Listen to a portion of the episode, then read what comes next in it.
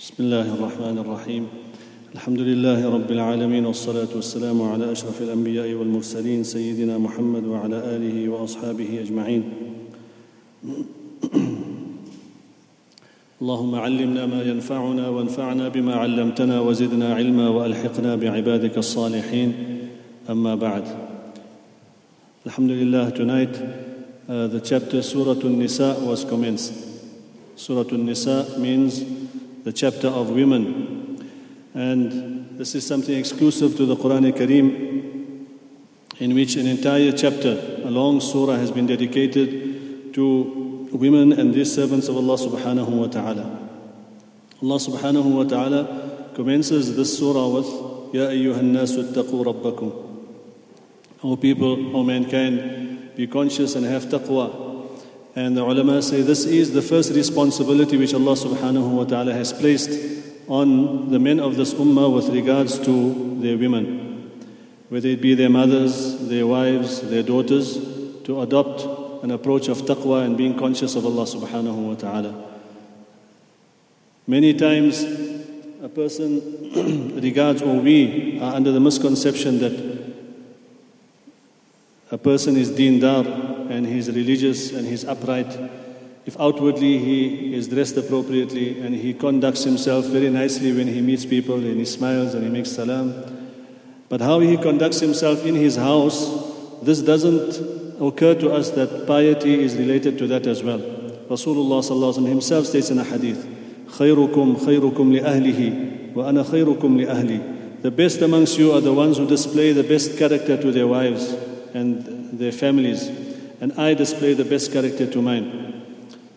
So in the surah, Allah subhanahu wa ta'ala highlights the rank and the status of women and the responsibilities that Allah subhanahu wa ta'ala has placed on both men and women.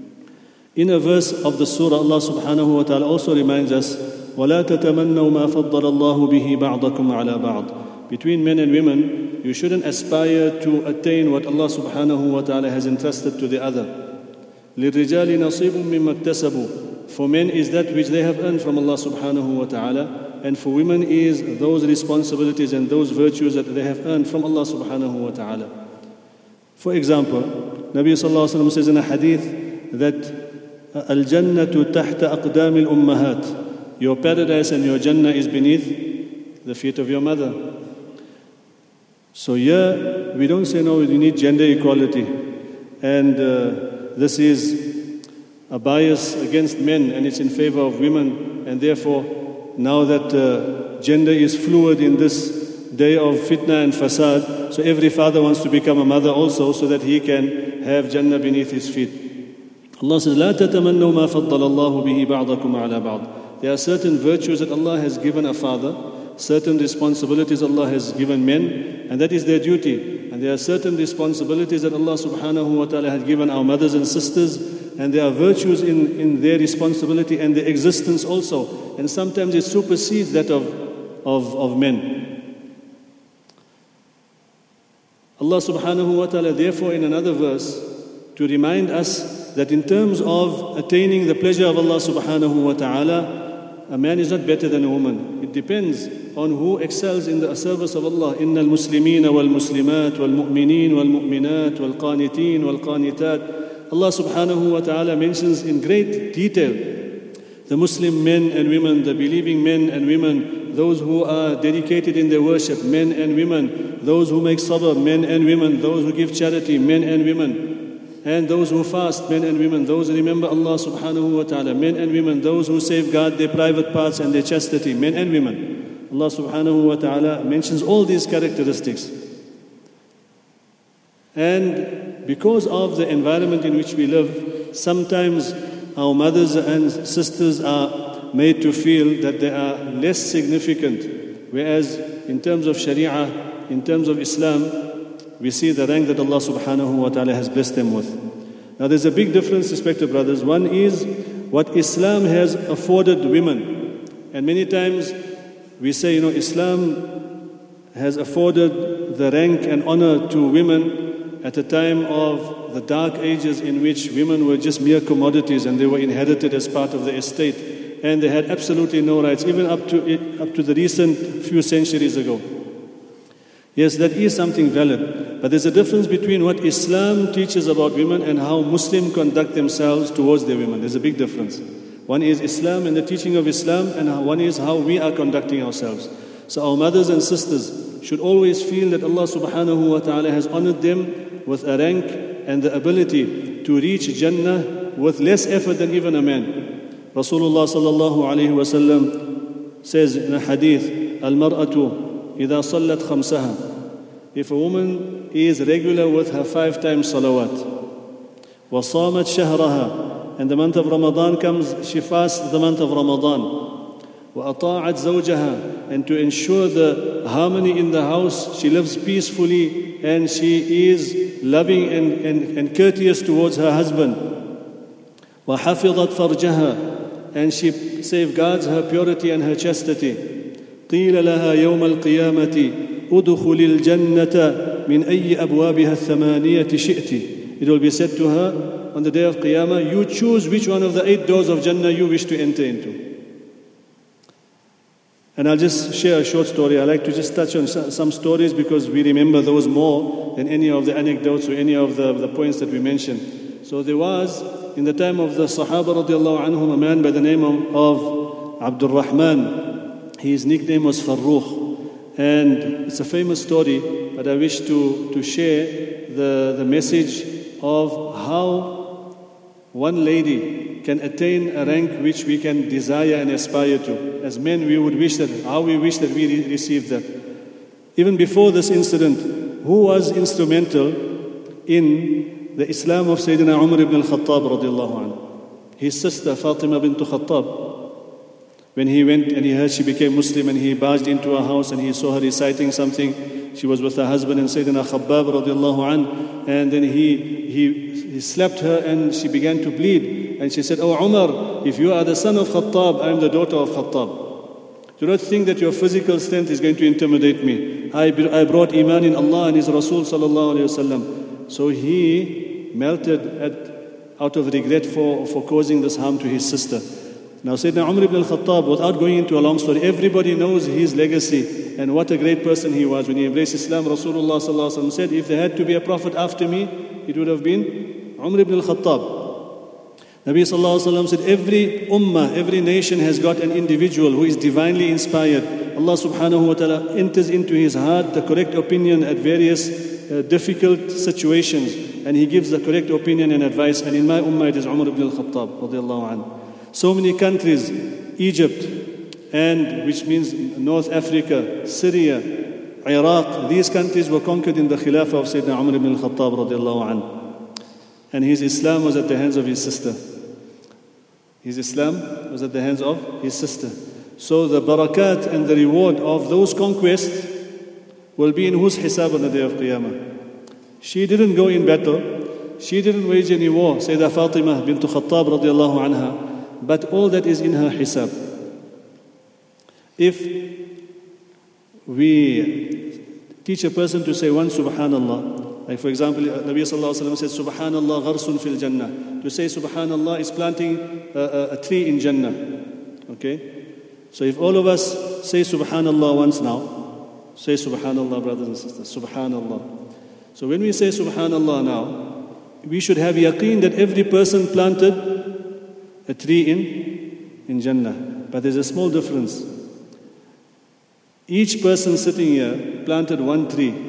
But inshallah, when we meet, then in my Jannah there will be trees equal to the amount of people who said Subhanallah.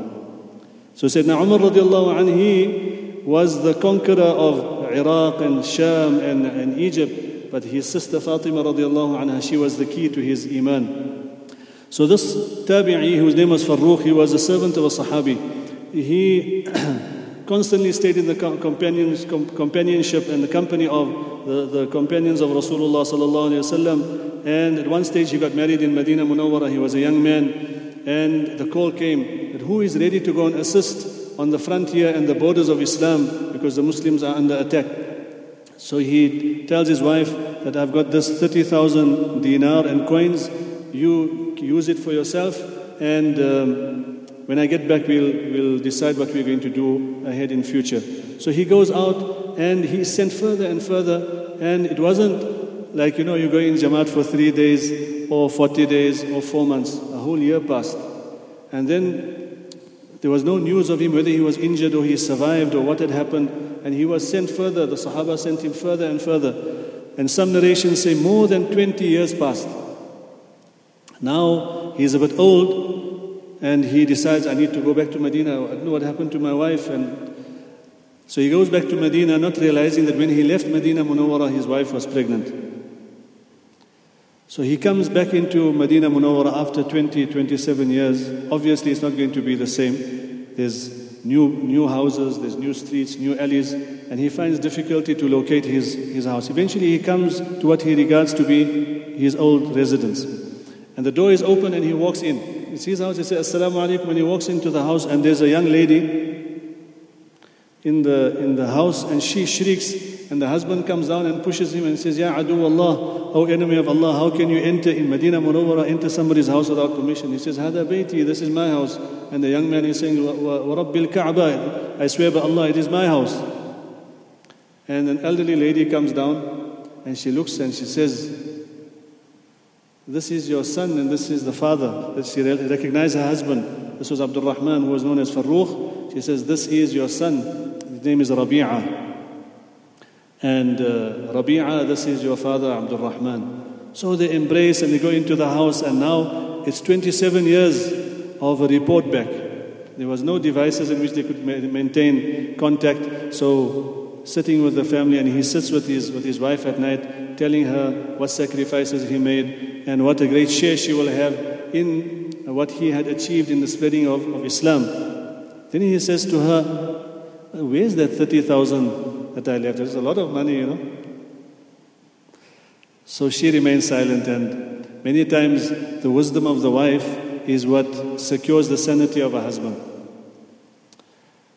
Even Rasulullah sallallahu alaihi wasallam, when uh, the Sahaba were unable to make Umrah, and Allah subhanahu wa ta'ala instructed them that they can, they will not be able to go into Mecca. Now they need to come out of the state of Ihram. Rasulullah was perplexed and he told the Sahaba that make halq and come out of the state of ihram. And they were shocked because it, they, they, were not sure, perhaps the injunction would change, that they, they could go into Mecca. So Nabi Sallallahu felt disappointed that why aren't they responding? But it wasn't out of disobedience, it was just the state of mind in which they found themselves. So Umm Salama radiallahu anha said to Rasulullah Sallallahu O Nabi of Allah, go outside and have your hair shaved and then you'll see what happens. So Nabi Sallallahu alaihi wa sallam went out and the Sahaba radiallahu anhum weeping, uh, they were, they started shaving their heads. So sometimes the advice and the counsel of one's wife can save a person from distress. And we all need to take cognizance of that. So Rabi'a asked, Where's the 30,000? So she remained silent.